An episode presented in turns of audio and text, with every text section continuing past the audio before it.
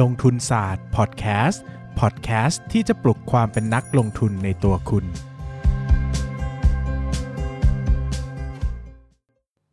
สวัสดีครับ ยินดีต้อนรับเข้าสู่รายการลงทุนศาสตร์พอดแคสต์รายการที่จะชวนทุกคนพัฒนาความรู้ด้านการเงินและการลงทุนไปด้วยกัน วันนี้นะครับมาชวนทุกคนคุยกันในเรื่องของบัญชีตัวหนึ่งนะครับก็คือเรื่องของส่วนของผู้ถือหุ้นนะครับหรือที่ภาษาอังกฤษเรียกว่า equity นะครับ equity ก็จะอยู่ในบัญชีแสดงสถานะทางการเงินนะครับหรือว่างบดุลนั่นแหละนะครับในสมการที่เราน่าจะรู้จักกันในสมการก็คือสินทรัพย์ เท่ากับหนี้สินบวกกับส่วนของผู้ถือหุ้นนะครับ หรือว่า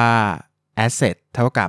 liability บวก equity นั่นเองนะครับ พอดีมีน้องคนหนึ่งนะครับ ก็เข้ามาถามว่า เออพี่ส่วนของผู้ถือหุ้นเนี่ย มันจะลดลงหรือเพิ่มขึ้นได้ในกรณีไหนบ้างนะครับ ทั่วๆไปเนี่ยน้องก็บอกขอเป็นเบสิกแล้วก็วิเคราะห์ยังไงดูยังไงนะครับ อย่างแรกเนี่ยต้องเข้าใจก่อนว่าเวลาเราจะสร้างธุรกิจขึ้นมาธุรกิจหนึ่งเนี่ยนะครับเราก็ต้องหาเงินเนะวิธีระดมทุนเนี่ยก็ต้องระดมทุนนะระดมทุนได้ 2 แบบนะครับแบบแรกก็คือควักเงินตัวเองมาระดมทุนนะก็คือส่วนของผู้ถือหุ้น ก็คือเอาเงินของผู้ถือหุ้นจ่ายอีกแบบหนึ่งคือกู้กู้มาลงทุนก็คือส่วนของหนี้สินนั่นเองนะครับดังนั้นฝั่งขวาของฝั่งขวาของงบดุลเนี่ยนะครับ มันก็จะเป็นที่มาของเงินก็คือส่วนของผู้ถือหุ้น และ นะครับและหนี้สินนะครับในขณะที่ฝั่งซ้ายเนี่ยจะเป็นที่ไปของเงินก็คือเอาส่วนของผู้ถือหุ้น และเอาหนี้สินที่หามาเนี่ยไปทำอะไรนะครับก็จะกลายไปเป็นสินทรัพย์นั่นเองนะครับดังนั้นเนี่ย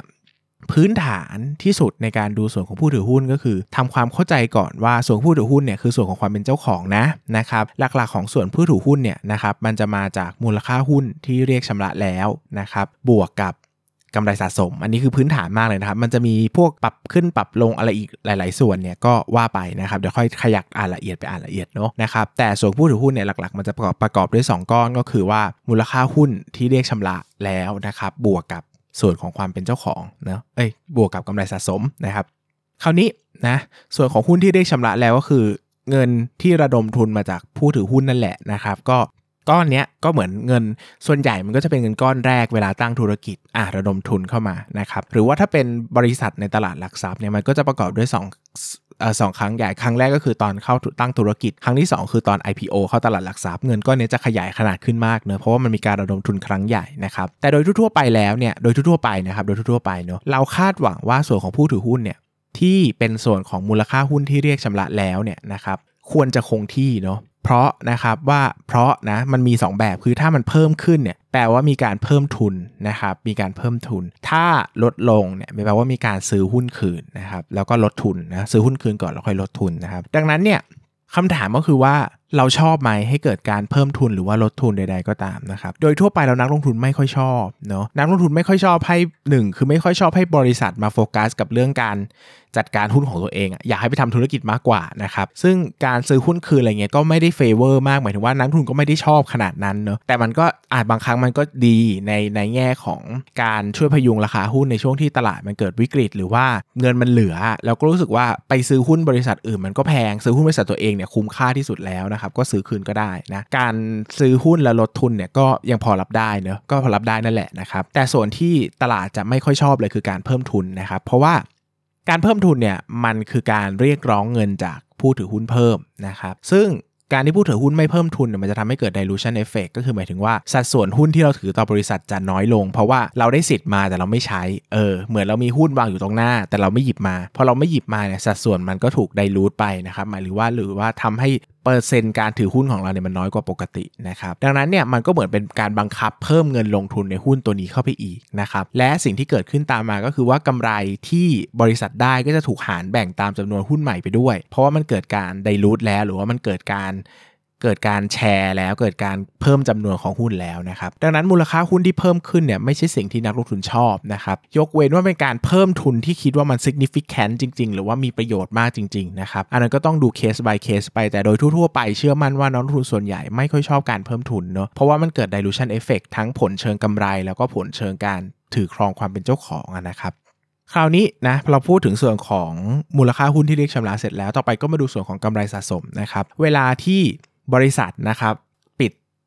บัญชีทุกปีเนี่ยนะ ต้นปีถึงปลายปีเนี่ยเขาก็จะคำนวณว่าปีนี้มีกำไรสะสมเท่าไหร่ มีกำไรสุทธิเท่าไหร่นะครับเขาก็จะแบ่งส่วนหนึ่งปันผลออกไปนะครับปันผลออกไป ให้กับผู้ถือหุ้นนะครับเป็นเงินปันผล ส่วนที่เหลือก็คือกำไรสุทธิลบด้วยเงินปันผลเนี่ยนะครับมันจะมาเข้าอยู่ในบรรทัดที่เรียกว่ากำไรสะสมนะครับก็คือเอากำไรก้อนนี้มาสะสมไว้ที่ส่วนของผู้ถือหุ้นเนาะวันหนึ่งอยากจะปันผล สมมุติว่าปีนี้อยากปันผล แต่ไม่มีกำไรหรือกำไรไม่พอฉันอยากจะปันผลร้อยล้าน แต่ปีนี้กำไรแค่78ล้าน ก็สามารถมาเอากำไรสะสมของเก่าไปปันผลได้นะตามกฎหมาย แล้วก็ตามบัญชีเนี่ยก็ถือว่ายังให้ปันผลได้เพราะว่าเงินปันผลก้อนนี้มาจากกำไรสะสมจริง ๆ มาจากกำไรสุทธินั่นแหละแต่มันสะสมมาจากปีอื่นนะครับดังนั้นตัวกำไรสะสมเนี่ยก็จะเป็นสิ่งที่บอกว่าบริษัทนี้เนี่ยทำธุรกิจมายาวนาน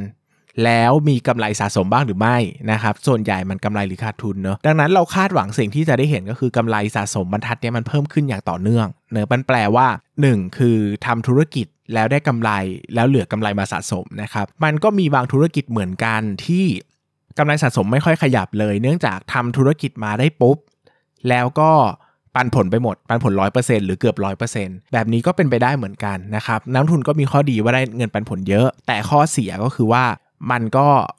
เขาเรียกว่าอะไรอะ ถ้าปันผลเยอะๆเนี่ยบริษัทก็ไม่มีเงินไปขยายธุรกิจเออหมายถึงว่าเขาต้องไปหาเงินวิธีอื่น ซึ่งบางบริษัทก็ทำได้บางบริษัทก็ทำไม่ได้เนอะนะครับมันก็จะปันผลออกไปนะครับแล้วก็กำไรสะสมก็จะดูนิ่งๆนะครับแต่ถ้าบางบริษัทเนี่ยไม่ได้ปันผลเหมือนกันแล้วก็กำไรสะสมก็นิ่งๆเนี่ยมันก็แปลว่าเขาไม่ค่อยมีกำไรนั่นเองนะครับหรือที่แย่ที่สุดเลยเนี่ยกำไรสะสมลดลงเรื่อยๆเนี่ยนะครับกำไรสะสมลดลงเรื่อยๆเนี่ยก็แปลว่า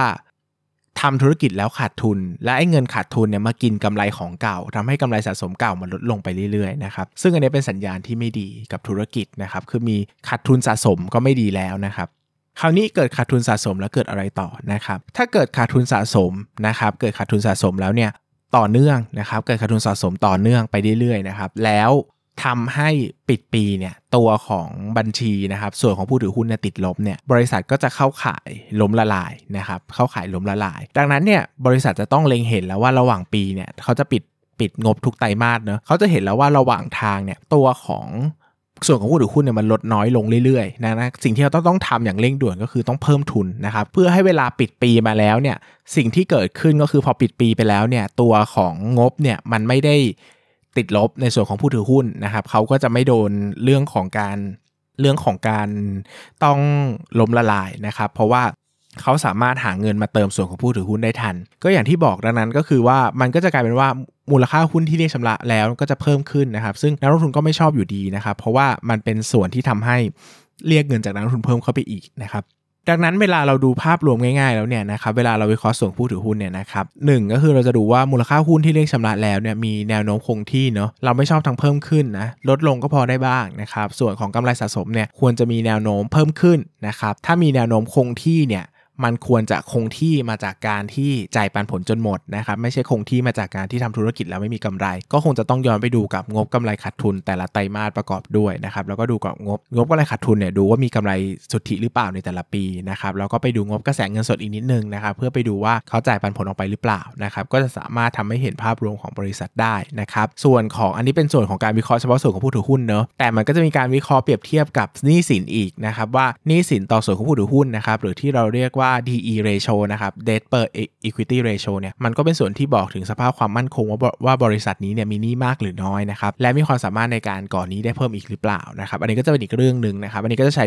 ดูความสามารถในการอยู่รอดนะครับของธุรกิจ แต่วันนี้เนี่ยสำหรับเอาแค่ส่วนของผู้ถือหุ้นแบบเพียวๆเลยนะครับเวลาเราดูเราก็ดูแค่นี้เองนะครับมันก็จะมี 2 รายการใหญ่ๆนะถ้าใครสนใจอยากจะไปแกะรายการโดยละเอียดเพิ่มอีกจะไปอ่านอีกเนี่ยก็สามารถทำได้เหมือนกันนะแต่ส่วนใหญ่แล้วมันจะไม่ได้ significant หรือว่าไม่ได้มีนัยยะสำคัญต่อตัวธุรกิจมากนักเท่ากับมูลค่าหุ้นที่เรียกชำระแล้วกับส่วนของกำไรสะสม ซึ่ง 2 ตัวนี้เนี่ยค่อนข้างจะบอกภาพธุรกิจได้เยอะมากนะครับสำหรับวันนี้ก็น่าจะมีเนื้อหาประมาณเท่านี้สำหรับส่วนของผู้ถือหุ้นนะครับก็ขอบคุณสำหรับคำถามที่ถามกันเข้ามาด้วยนะครับก็ทำให้มีหัวข้อจัดพอดแคสต์ต่อไปเพราะว่าตอนนี้ก็ตันมากว่าคิดหัวข้อไม่ค่อยจะออกแล้วจะจะจัดเรื่องอะไรดีนะครับก็ขอบคุณทุกคนมากๆที่ที่ตั้งคำถามกันเข้ามานะครับสำหรับวันนี้ก็ขอบคุณทุกคนมากเลยครับ สวัสดีครับ